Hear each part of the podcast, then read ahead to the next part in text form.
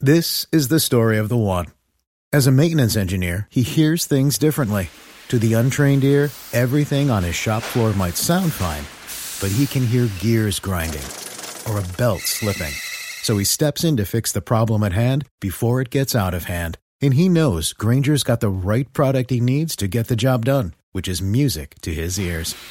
Call, clickgrainger.com, or just stop by. Grainger, for the ones who get it done. Introducing Bluehost Cloud, ultra-fast WordPress hosting with 100% uptime. Want a website with unmatched power, speed, and control? Of course you do. And now you can have all three with Bluehost Cloud, the new web hosting plan from Bluehost. With 100% uptime and incredibly speedy load times, your WordPress websites will be dependable and lightning fast on a global scale. Plus, your sites can handle even the biggest traffic spikes without going down or lagging. And with Bluehost Cloud, you get 24 7 WordPress priority support, meaning you're connected to WordPress experts anytime you need them. Not to mention, you automatically get daily backups and world class security. So, what are you waiting for? Get Bluehost Cloud today by visiting Bluehost.com. That's Bluehost.com. You know, some people enjoy composing their own music, chord by chord, and others are happiest when they come across that one perfect song. Work is not a lot different than that. Whether you prefer building your own workflow or using a pre made template, with Monday.com, you and the team can work in a way that's comfortable for everyone. Tap the banner to go to Monday.com and build your own amazing workflow or find an awesome template. No judgment. Once upon a time in another political era known as 2008, we at Intelligence Squared held a debate on a just then concluding presidency with a very, very toughly worded proposition, which was George W. Bush is the worst president of the last 50 years. And after robust debate, that motion was actually defeated. Well, now it is Barack Obama's turn with an eight year record of his own, in which we're going to judge his decisions on a number of international issues Iran and Russia and Cuba and climate change and Syria and China, and the whens and hows of using military force. And the question is, how did he do overall? Well, that sounds like the makings of a debate, so we're going to have it. Another toughly worded resolution Obama's foreign policy is a failure. A debate from Intelligence Squared US. I'm John Donvan. We are at the Kaufman Music Center in New York City with four superbly qualified debaters who will argue for and against that motion. As always, we go in three rounds, and then our live audience here in New York votes to choose the winner, and only one side wins. The motion again Obama's foreign policy is a failure. First, let's welcome the team arguing for the motion. Hello to Eliot Cohen. Well done. Eliot, welcome back to Intelligence Squared for your, the second time. You're a professor at Hopkins. You're a former counselor at the Department of State. You've written a lot of books. The most recent one coming out, The Big Stick The Limits of Soft Power and the Necessity of Military Force. And for those of us who don't remember, Big Stick refers to what? It uh, refers to a speech that was given by Theodore Roosevelt in 1901, and in which he very famously said, "Speak softly, but carry a big stick." And of course, the big stick was military power. Okay, thank you, Eliot. And who is your partner? My partner is a, a friend and former colleague, uh, Ambassador Kristen Silverberg. Ladies and gentlemen, Kristen Silverberg. Welcome, Kristen. Kristen, you had a lot of diplomatic jobs in the Bush administration, including U.S. Ambassador to the European Union uh, during the final months of the Bush administration, you were quoted as talking about continuity. You said, quote, that much of U.S. foreign policy is constant from administration to administration. Uh, but in light of our recent election results, do you expect that still to be the case? Ellie and I both signed a number of Never Trump letters, and so we have not been invited to Trump Tower to share our views. Uh, but I expect a lot of changes. A lot of changes. All right, thank you. So this makes a turning point that we're at tonight. It sounds like, ladies and gentlemen, the team arguing for the motion. And again, that motion is Obama's foreign policy is a failure. And two debaters to argue against that moment. Please first welcome Derek Chollet. Hi, Derek, and you are uh, a senior advisor right now at the German Marshall Fund, but also uh, several positions at the State Department in the Obama administration. Also, the author of a book called The Long Game How Obama Defied Washington and Redefined America's Role in the World, in which you describe President Obama as the foreign policy version of Warren Buffett. What, does that mean? Well, first, truth in advertising. I grew up in Nebraska, so I'm obliged to make as many Warren Buffett comparisons as I can. Uh, but uh, my argument is that, like Warren Buffett, Obama is fundamentally an optimist about the United States, and he also believes in putting the United States on a course to win the long game. He's a value investor. All right, thank you. And tell us who your partner is. The uh, ever popular former colleague uh, in mine Defense Department and State Department, Vikram Singh. Ladies and gentlemen, Vikram Singh. Hi, Vikram. Welcome to Intelligence Squared. Uh, Vikram, right now you're at the Center for American Progress, where you're a vice president for national security and international policy. But again, experience in the Department of State and at the Pentagon. Uh, you were Assistant Secretary of Defense for South and Southeast Asia. Uh, obviously, foreign policy touches on a lot of global territory, but where do you think we're going to be talking a lot about tonight in particular? Oh, well, I think we're going to be debating opportunities in Asia and connectivity with Latin America and uh, investment in Africa, uh, except it's 2016, so I think we're going to be talking about the Middle East. All right. And the team arguing against the motion Obama's foreign policy is a failure. So let's move on to round one. Round one opening statements by each debater in turn the motion again. Obama's foreign policy is a failure. And here to make her opening statement in support of the motion, Kristen Silverberg, who served as U.S. Ambassador to the European Union and as Assistant Secretary of State for International Affairs. Please welcome Kristen Silverberg. Failure, in our view, means one of two things. First, did President Obama fail to achieve the objectives he set out for himself? Did he fail to end the wars in Afghanistan and Iraq, a goal that featured heavily in virtually every major foreign policy address? Did he fail to take effective action to stop mass atrocities, which he called a core national security interest? Alternatively, did President Obama fail according to the standard of any reasonable person? For example, no president intends to undermine the credibility of the United States. At the end of President Obama's tenure, do our words mean more or less. As you heard earlier, Derek recently published a book on the precise topic under discussion tonight the Obama foreign policy legacy. And although the book is a thoughtful defense of the administration, Eliot and I are prepared to use the book against him. so, with apologies to Derek, I'd like to begin with what I suspect were the hardest chapters to write the defense of the administration's record in Syria, which Derek acknowledges has become a regional inferno. Syria is not only the worst humanitarian crisis since World War II, it's a strategic disaster. Derek describes it as a disintegration of a regional order that the world will be grappling with for at least a generation. Refugee flows have plunged Europe into political crisis. Jihadis holding passports from 100 different countries have joined the caliphate, which now stretches over 40,000 square miles. This will have profound long term implications for the spread of terrorism globally. Iran has expanded its influence throughout the region, and Russia now holds a position of prominence in the Middle East it hasn't enjoyed since the 1970s. American credibility suffered immense damage since President Obama failed to enforce his own red line against Bashar Assad's use of chemical weapons in 2013, in 2014, in 2015, and again this year from an administration that called the prevention of mass atrocities a core national security interest and a core moral responsibility, Syria is a colossal failure with consequences that will be with us for generations to come. One additional failure to keep in mind President Obama ran on and reiterated numerous times his desire to reduce the threat of nuclear weapons. He called the Non Proliferation Treaty, which sets international rules for the use of nuclear technology, a centerpiece of his foreign policy. Rather than strengthen the treaty and encourage com- countries to comply with its terms, the administration rewarded its principal violator, increasing the risk that other countries will follow suit. Under the terms of the deal the administration negotiated, Iran is allowed to keep a substantial nuclear enrichment program, is allowed to continue building out its missile program in violation of numerous Security Council resolutions and was provided close to $2 billion in cash from the U.S. Treasury. Bizarrely, Iran is allowed to do self inspection at a key site. Nothing in the deal restrains Iran's violent activities in Syria and Iraq.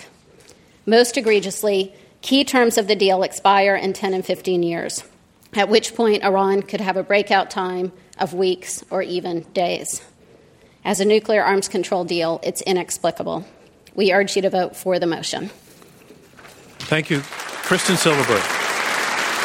And that motion again is Obama's foreign policy is a failure. And here to make his opening statement against the motion, Derek Chollet, former Assistant Secretary of Defense for International Security Affairs and author of The Long Game.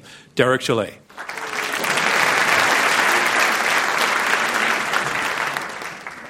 Obama has compared being president to being a relay racer, in which you get elected and you inherit a situation that you can do nothing about. And all you can do as president is make the best with the time that you've got, make as much progress as you can, and then you execute a clean handoff with the next president taking the baton for his leg of the race. So, foreign policy success should be measured in a simple way. Did the president improve on what he inherited?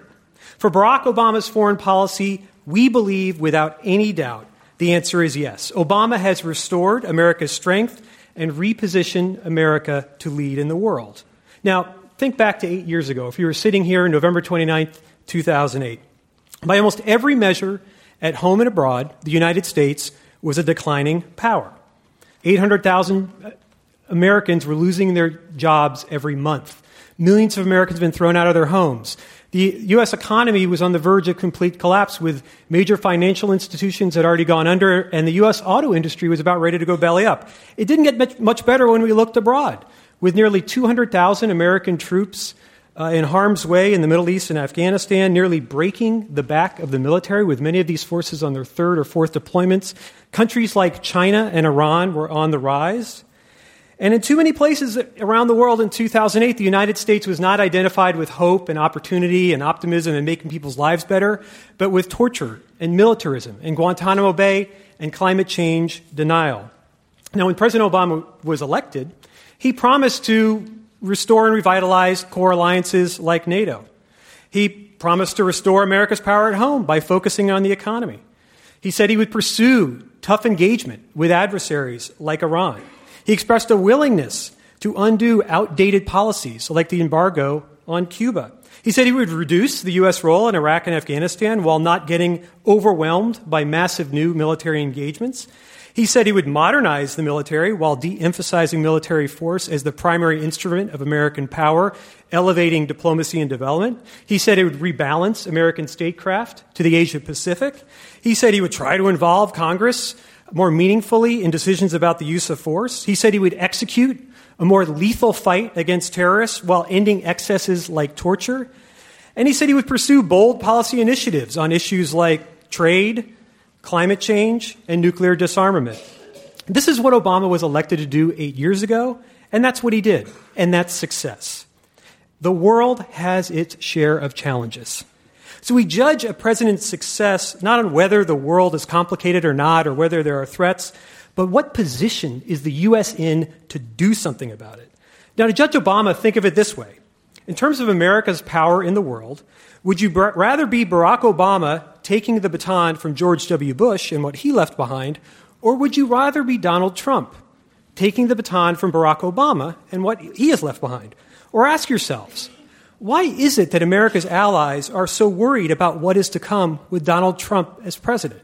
Why have America's adversaries, why are they cheering? Why did Russia work so hard to undermine the candidacy of Barack Obama's chosen successor? Is it because Obama was failing? The right choice for tonight's question could not be clearer. I ask for your support against the resolution. I'm John Donvan. Round one of this Intelligence Squared US debate continues in just a moment. Say goodbye to your credit card rewards. Greedy corporate mega stores, led by Walmart and Target, are pushing for a law in Congress to take away your hard earned cash back and travel points to line their pockets. The Durbin Marshall credit card bill would enact harmful credit card routing mandates that would end credit card rewards as we know it. If you love your credit card rewards, tell your lawmakers hands off my rewards. Tell them to oppose the Durbin Marshall credit card bill. And a reminder of what's going on. We are halfway through the opening round of this Intelligence Squared U.S. debate. I'm John Donvan. We have four debaters, two teams of two, fighting it out over this motion Obama's foreign policy is a failure. You've heard from the first two opening statements, and now on to the third, making his way to the lectern on his side and debating for the motion, Eliot Cohen, the Robert E. Osgood Professor at Johns Hopkins University School of Advanced International Studies. Eliot Cohen.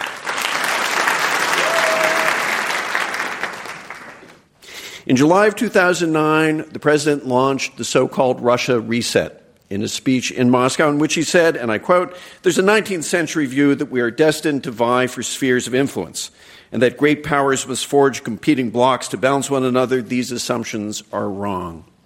Well, it is little wonder that in 2014, when Russia invaded and seized Crimea and then invaded eastern Ukraine, both places it still is, a country whose borders it had guaranteed, all his Secretary of State could do was to splutter, it's a 19th century act in the 21st century.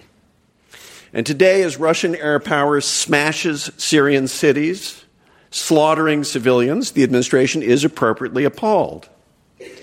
And when the Russian government attempts, and perhaps succeeded, in disrupting our political system, by all kinds of things, including hacks into the Democratic National Committee's computers, the administration is embarrassingly silent. The Russian reset was a failure, thoroughly and unambiguously. There can be no doubt that our relations with Russia are worse today than they have been at any time since the end of the Cold War. Another failure. President Obama's came in promising to end the wars upon which we've been engaged. He told us in 2011 that the tide of war is receding and every war must end. Again, the facts. He has launched us on our third war in Iraq. He has presided over a vast campaign of drone strikes around the world. He launched a war in Libya without an authorization of the use of military force from Congress. His record in Iraq has been shattered rather than finishing, as he promised he would, the war with Al Qaeda by killing Osama bin Laden, that organization and its affiliates have taken new and in some ways more menacing forms. He said that the Syrian war must end and Bashar al Assad must go. But the war continues, and Assad is not going. The Obama administration claimed to have disposed of the Syrian arsenal of chemical weapons, but according to the United Nations, the fact is, the Syrian government continues to use chemical weapons to this day. He has not even been able to deliver on what was an unambiguous, admittedly symbolic, but very important goal for him. You remember how many times he promised he would shut the prison at Guantanamo Bay. The fact is, he failed to do the things he said he would do. And what of the future? In Prague in 2009, President Obama promised a world without nuclear weapons. Most nuclear powers, other than the United States, are modernizing their nuclear arsenals. Four out of five North Korean nuclear tests have occurred on the watch of this administration. And in fact, North Korea is building an intercontinental ballistic missile which will be able to reach the United States. And it has detonated bombs roughly the size of the Hiroshima or Nagasaki bombs. In foreign policy, there are no prizes for effort, there are only results. That is how administrations are judged, must be judged, and by that standard, the Obama foreign policy has failed. Thank you, Eliot Cohen. And that's the motion. Obama's foreign policy is a failure. And now to make his opening statement against the motion, Vikram Singh, Vice President for National Security and International Policy at the Center for American Progress and former Deputy Assistant Secretary of Defense for South and Southeast Asia. Vikram Singh.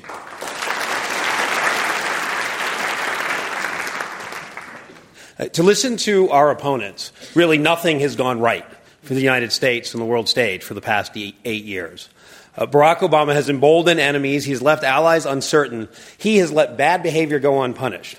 Like every president before him, Barack Obama's foreign policy has had missteps. It has not been perfect, but a failure?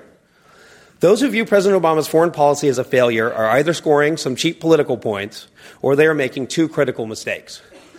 First, they view the challenges Obama has been unable to overcome as catastrophic, when in fact, they are the drama and tragedy that always is world events.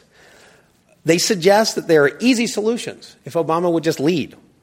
But the prescription of the commentariat is generally a return to the same mistakes of reckless overcommitment.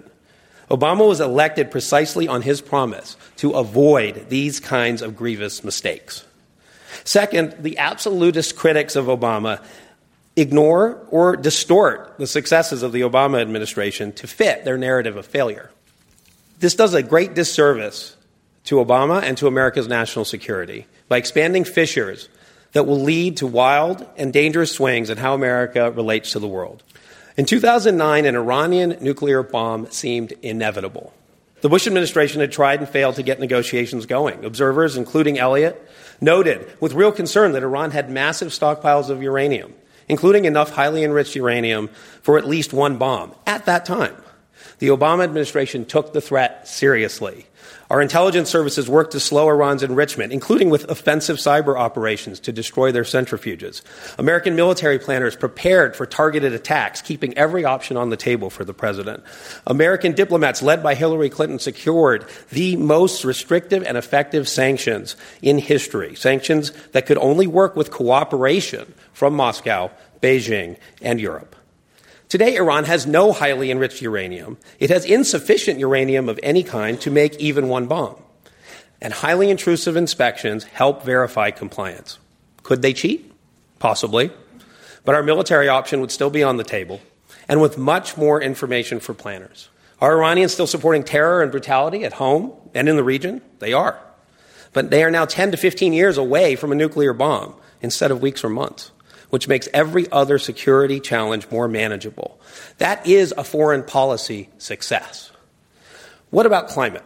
We know that climate change threatens humanity and will increase instability, violence, and population displacement. They worked over years with China to develop a relationship so that they could come up with a pact whereby the two biggest emitters would lead the world to make Paris a success. Unless a new American president tears up the Paris Agreement, the world will actually be on the path for the first time to start reducing carbon emissions. That is a foreign policy success. The fact is, today, majorities of the world view America and Barack Obama favorably. As he ends his term, he has a 60% approval rating. We believe that you will think as we do that Obama's theme song upon exiting this administration will be, You're to miss me when I'm gone. Thank you, Vikram Singh. And again, the motion is Obama's foreign policy is a failure. And that concludes round one. Now we move on to round two, and in round two, the debaters address one another directly and they take questions from me and from you, our live audience here in New York. We have this motion Obama's foreign policy is a failure. Two debaters arguing in favor of this motion Kristen Silverberg and Eliot Cohen. They define failure for Obama in a couple of ways. One is just the regular common sense, reasonable person's way, they say, and also in terms of what the president set out as his goals. On both counts, they say the president has failed miserably. They called forth a parade of disasters Syria, which they described as a regional inferno. Iran, still dangerous. Russia, disrespecting the United States. Uh, and their overall argument is that Uh, President Obama has left the United States less powerful and less secure. The team arguing against the motion, Derek Chollet and Vikram Singh, they're doing a sort of a hold on there, cowboy kind of argument. They're saying, yes, indeed, um, the president encountered bad outcomes, uh, not everything he wanted, but they say he had a number of uh, clear foreign policy wins, climate change. They see the Iran nuclear deal as an example of uh, an enhancement of global security because Iran is no longer days or months away from being able to develop a nuclear bomb. They say that the president has restored America's strength and its position in the world and its reputation by restoring alliances, by pursuing bad guys, by modernizing destabilizing the military. So I want to go to the team arguing for the motion that Obama's foreign policy is a failure and just ask you to reflect. I'll start with you, Eliot Cohen, on your opponent's argument that reputationally, President Obama leaves the United States in an enhanced position to the one he, had, he, he found it in when he took office in the first place. You know, do people like President Obama? The answer is yes. I like President Obama, and I'm sure most of you do as well. The more important question is do they respect him?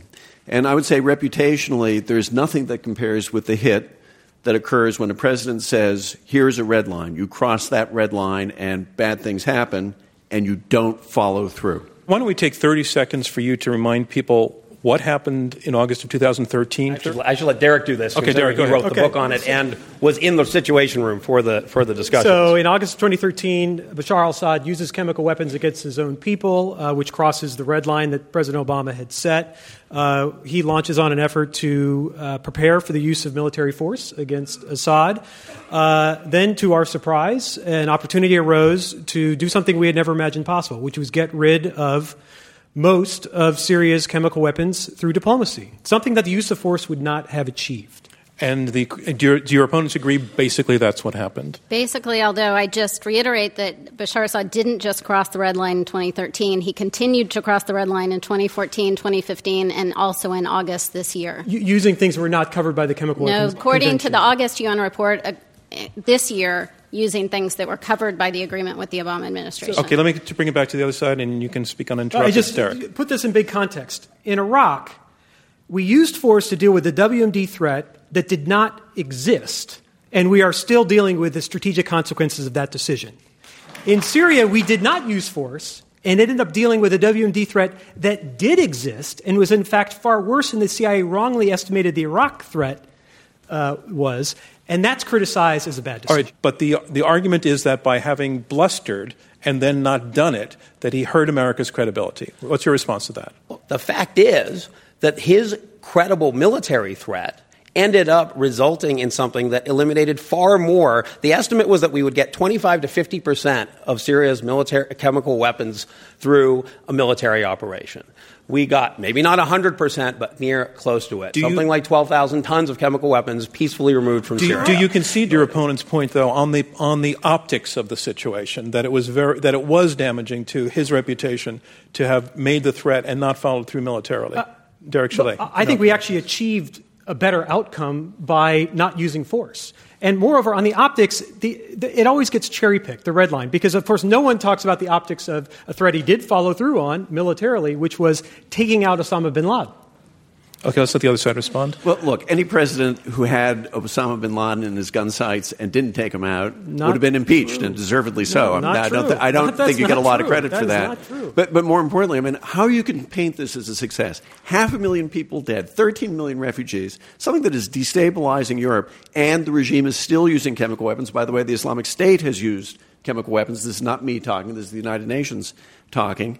This is not success. Did he get some things right? I'm sure he did. The question is whether he got the important things right. Vikram Singh.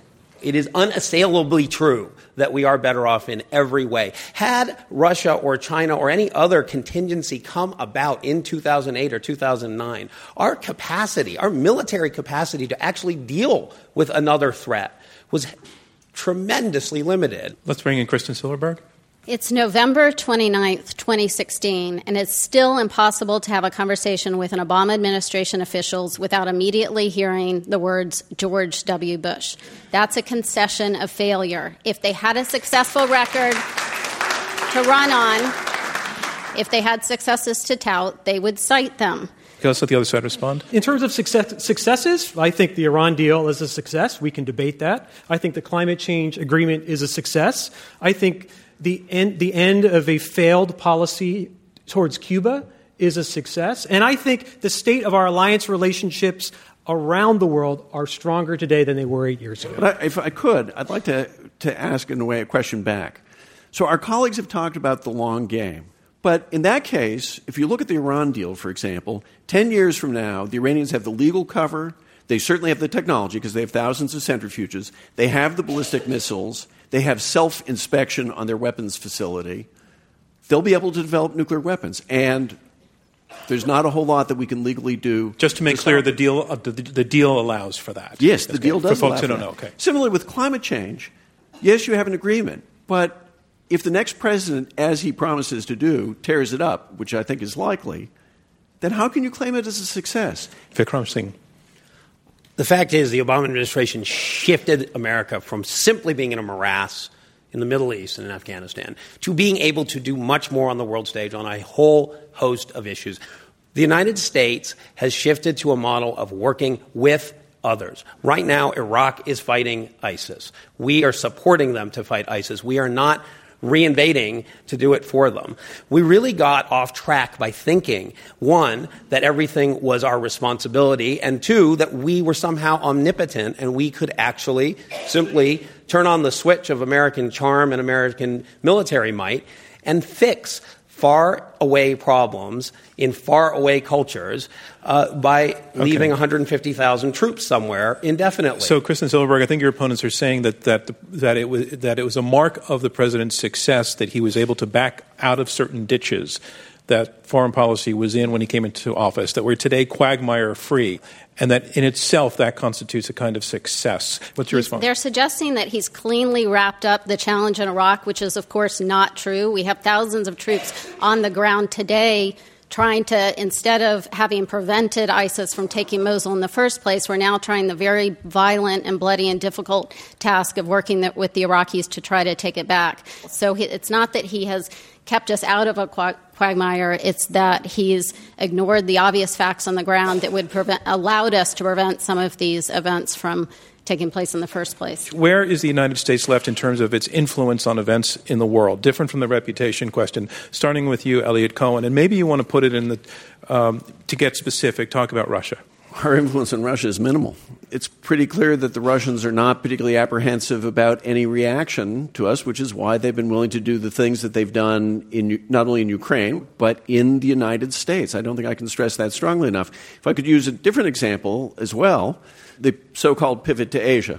At the heart of that was something called the Trans Pacific Partnership, a large trade treaty, which was also a very much a strategic deal that was really going to cement the bloc that would balance China. The president was unable to persuade Congress to go along with that.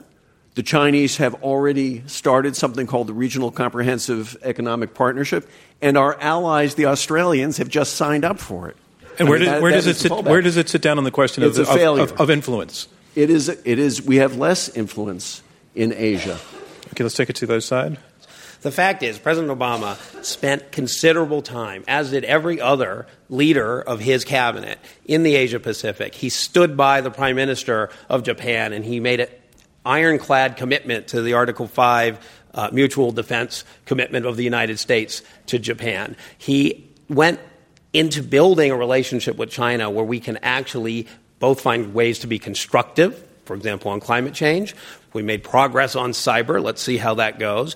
And then we're going to have issues where China, acting as an independent nation, is going to do things that really irritate us. And those, the question is, how do we respond to those? Do we have the capacity? Does the next president have tools at his or her disposal to deal with these sorts of challenges. In 2009, those tools were very limited. Our engagement in the Asia Pacific was, to be frank, pathetic in the Bush era. Kristen Except Silverberg. that the TPP began under President Bush. The Korea Free Trade Agreement was negotiated and signed under President Bush. The landmark India nuclear deal was negotiated and signed under President Bush. And the Ch- China Strategic Dialogue began under President Bush. You're grossly exaggerating the novelty of our investment in Asia. Do you, do you conclude, Kristen, that our influence in Asia is less than it was eight Abs- years ago? ab- absolutely. Evidence? The gravitational pull of China's growing economy is even greater, and our, our really our one tool to try to counteract that was the TPP, which has now failed for lack of political support. In fact, it was the one thing on which Donald Trump and Secretary Clinton agreed. I'm John Donvan. Questions from the audience and the results of tonight's debate still to come on Intelligence Squared US. Okay, I want to remind you that we are in the question and answer section of this Intelligence Square debate. I'm John Donvan, your moderator. We have four debaters, two teams of two, debating this motion Obama's foreign policy is a failure. Sir, uh, I'm looking right at you. If you can stand up, and the mic's coming down your right hand side. Can tell us your name? Hi, uh, my name is Josh Freundel. Um, given the the assumption that I, I, think everyone in this room would agree with that globalism is sort of a good to be pushed for, uh, and given the rise of nativism, provincialism in Europe in England, um, coming almost to the United States, what share of, of the blame would Barack Obama and his foreign policy have in regards to that? Derek should I? Well, I, I think there's no question that one of President Obama's greatest frustrations as he's leaving office is the fact that globalism, globalization, is under assault from all corners. And, and, certainly one of the projects of his presidency, and I expect of his post presidency, will be to continue to make the case on behalf of the United States and the world uh, for the benefits of globalization, but also the huge challenges globalization presents and what we need to do about it. Let's bring in Kristen Silverberg. Barack Obama ran aggressively against trade in 2008. He ran against the Colombia FTA, he ran against NAFTA, and it helped to fuel this strong anti trade sentiment within his own party. After the midterm elections and the Republican win, he went back, he went to Congress to ask for Trade Promotion Authority, but he passed it overwhelmingly with Republican support, not with support from his own party. And so, absolutely, I think he bears uh, uh, strong responsibilities for this sort of anti trade, anti globalization sentiment. Another question? If you could stand up, please, and tell us your name. Uh, my name's Shay, and I was just curious about um, your thoughts on Obama's drone program. It's one of the least spoken about aspects of his uh, legacy, and I just well, the, your question doesn't actually get us to whether something was a failure or a success. And do you want to try to rephrase that in a way that feeds into the motion? Rather? Yes. Do you think uh, his use of drones has bettered our foreign policy or made it worse? Let's go to uh, Derek Chollet. You know, this gets back to the conundrum of Barack Obama. On the one hand, some of our some of his critics, he's this weak president who's unwilling to use force and lets red lines go unenforced. But to others, uh, he's the president who's presided over uh, this massive expansion of the use of drones to kill terrorist leaders around the world.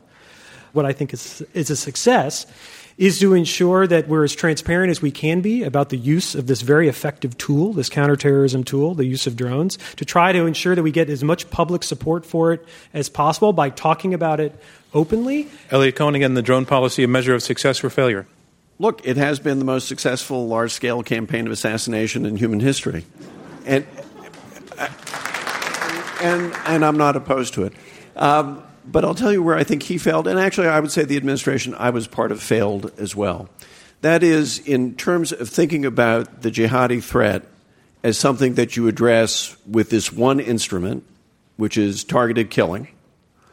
Um, and for the rest, you talk around the fundamental issues.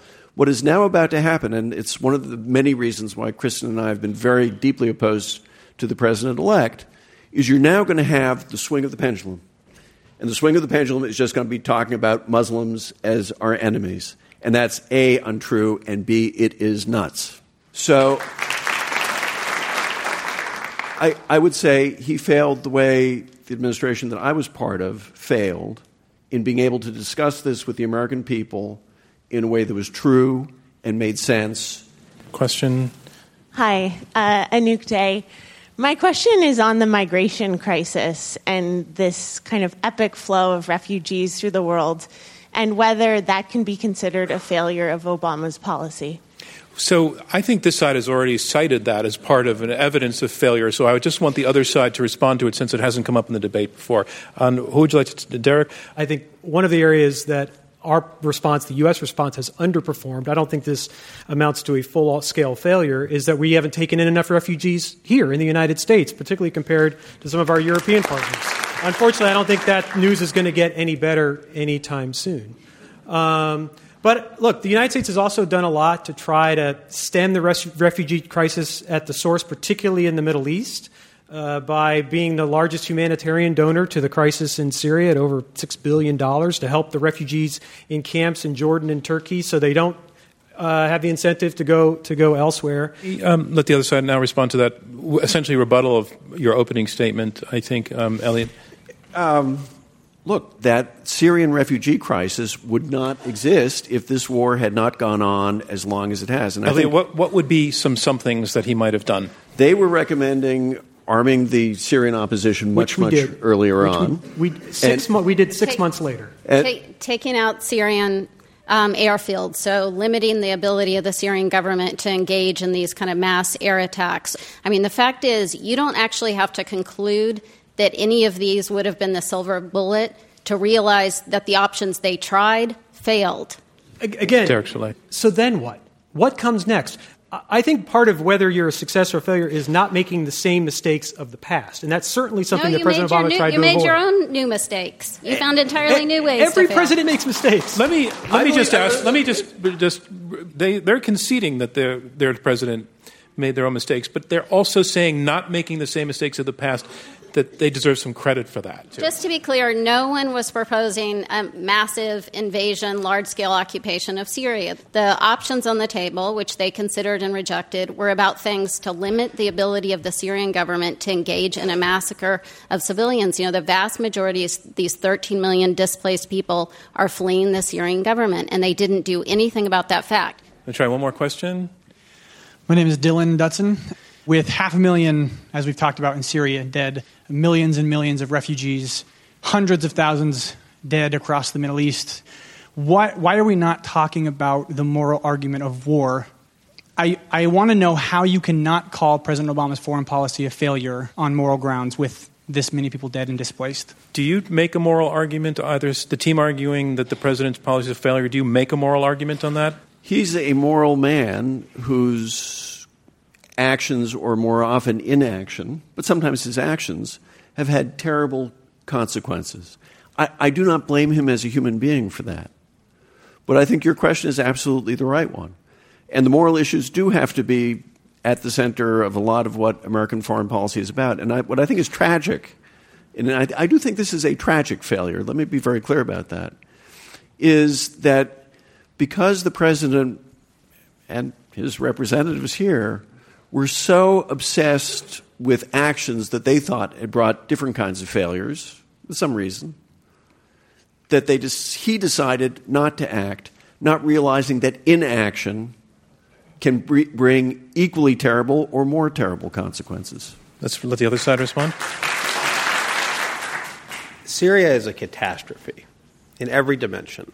There is no doubt in my mind that is the thing that will haunt the members of this administration that this much tragedy happened on their watch. Does the fact that they could not stop the collapse of Syria, which is caused, let's not forget, by the brutality of Bashar al Assad, not by the United States of America. You know, I, don't, I, I think it is somewhat unknowable. Is it a moral failing? Would it have been more of a moral failing if we had acted and Assad had fallen and Syria descended even further into chaos and civil war and anarchy? You know, the fact is, you make calls and you sometimes don't even get to know whether you made the right call or not because these choices are so hard. Barack Obama had to make a lot of hard calls. He probably got some wrong. He certainly got some wrong when it comes to Syria. But that does not make his entire foreign policy a failure, even if we have to deal with the tragedy in Syria. That concludes round two of this Intelligence Squared U.S. debate, where our motion is Obama's foreign policy is a failure. And now we move on to round three. Round three will be brief closing statements by each debater in turn. Speaking first in the closing round, making her argument in support of the motion for the last time, Kristen Silverberg, former U.S. ambassador to the European Union. Derek wrote about President Obama's effort to play the long game, to build a foreign policy foundation that could really outlast the administration. And American history is full of examples of presidents who successfully played the long game. When I worked at the State Department, I worked mostly on institutions that were established by Presidents Roosevelt and Truman. Military strategists who work in the Pentagon today are guided by deterrence and containment strategies that were developed during the Eisenhower administration. The Non-Proliferation Treaty, which we've debated here tonight, which President Obama described as a centerpiece of his foreign policy, was signed by President Johnson. Some presidencies have a very long tail. They lay a foundation for American strength decades later. Can anyone argue today that the major initiatives of the Obama administration, the Iran deal, the Cuba agreement, the climate change accord, will stand the test of time? Will they even survive the next round of tweets from the president elect? the Obama legacy is going up in smoke, one tweet at a time. And if that isn't a failure of the long game, I don't know what is. Thank you, Kristen Silverberg.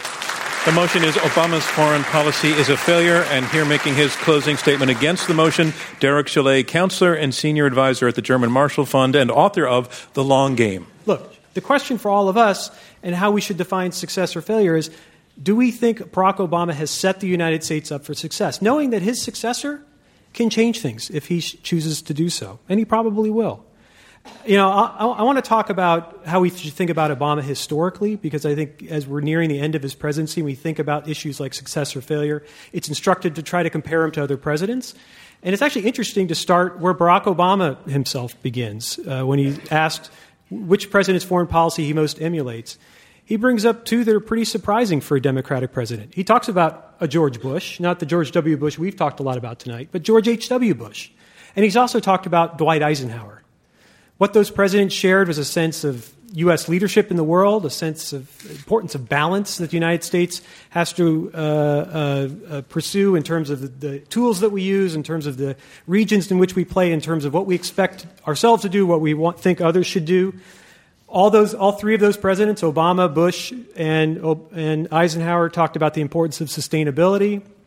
Uh, they ran fairly effective foreign policies. They also had the patience that's required to play the long game. And it's pretty instructive right now. There's no Republican politician that I can think of in foreign policy, including now the president elect, who would like to compare themselves to Eisenhower or George H.W. Bush. But our outgoing Democratic president does. We're set up well for the long game, ladies and gentlemen. Barack Obama's foreign policy, in totality, has been a success. I urge you to vote against the resolution. Thank you, Derek Chollet. And that resolution again Obama's foreign policy is a failure. And here making his closing statement, supporting the motion, Eliot Cohen, professor at Johns Hopkins University School of Advanced International Studies and author of The Big Stick. So it's transition time, and I think about a transition eight years ago. Uh, as a Bush administration official, I was being interviewed by two senior, quite senior incoming members of the new team, people I'd known for quite a while uh, and who went on to very high positions. And as we talked, I could see the thought bubbles coming out of their head. And the thought bubbles were fool or knave? Well, we know him, so we'll just say fool. And when they left, the thought bubble coming out of my head was this I'm a monotheist. But if I were a pagan, I'd offer up a couple of pigeons to Nemesis. Nemesis, the gray eyed goddess, daughter of Zeus, who punishes hubris, arrogance. And I thought to myself, these folks think they know.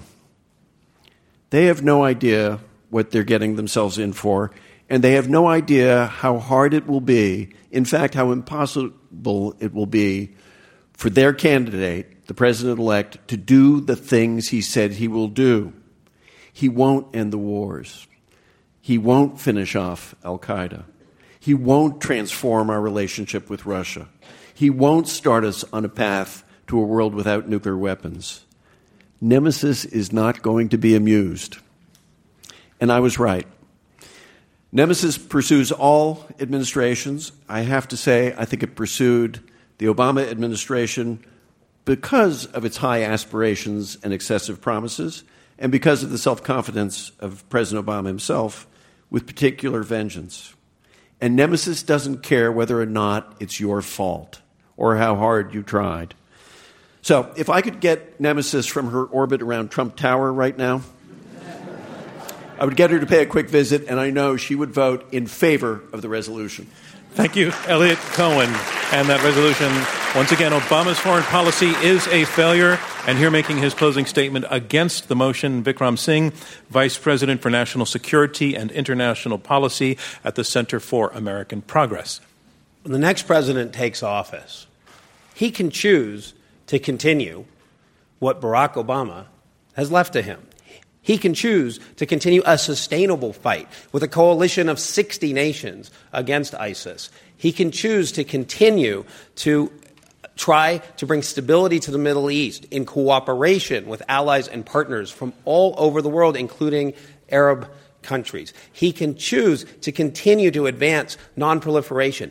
It's complicated, it's messy, but he can advance it. He can make sure the Iran deal is enforced. He can come up with innovative new ways to work with the other countries we'll have to work with to tackle the North Korea challenge. He can choose to continue to make progress on climate change for the sake of our future and for our kids. He can choose to take advantage of the progress that was provided to him by this president, despite the enormous challenges he inherited. I know Derek talked about them at the beginning. I know our opponents don't like to talk about them, but that, those are the bookends. A near catastrophe at home and abroad in 2008, and a lot of progress that the next president can choose to build on. There are no magic bullets in foreign policy. There are generally no good choices. But the motion is was Barack Obama's foreign policy a failure? There are mistakes, missteps. There could even be failures on individual areas. But that is not the totality of the record. The totality of the record is something that a strong U.S. president in 2017 could build on for the betterment of this country and the world. I urge you to vote against the motion. Thank you, Vikram Singh. And that concludes round three of this Intelligence Squared U.S. debate, where the motion is Obama's foreign policy is a failure. All right, I have the results in. Once again, the motion is this Obama's foreign policy is a failure. You've heard the arguments for and against, and remember, we've had you vote twice, and victory goes to the team whose numbers changed the most before, between the first and the second vote. In the first vote, 19% of you were for the motion, 38% were against, 43% were undecided. In the second vote, the team arguing for the motion, again, their first vote was 19%, their second vote was 42%. They picked up 23 percentage points. That is the number to beat. Let's look at the team arguing against the motion. Their first vote was 38%, second vote was 49%. They only picked up 11 percentage points. That means the team arguing for the motion, our winners. Our congratulations to them. Thank you from me, John Donvan, and Intelligence Squared US. We'll see you next time. This Intelligence Squared US debate was held in front of a live audience at the Kaufman Center in New York City. Dana Wolf is our executive producer, Robert Rosenkranz is chairman, Rob Christensen and Kristen Muller are the radio producers. Damon Whittemore is the audio engineer. Clea Chang is chief marketing and digital officer. Chris Kamikawa is director of research. And I'm your host, John Donvan. You can now stream all of our debates on demand on Apple TV and Roku devices with the new IQ2 US app. For more information on that or to purchase tickets to future events, visit iq2us.org.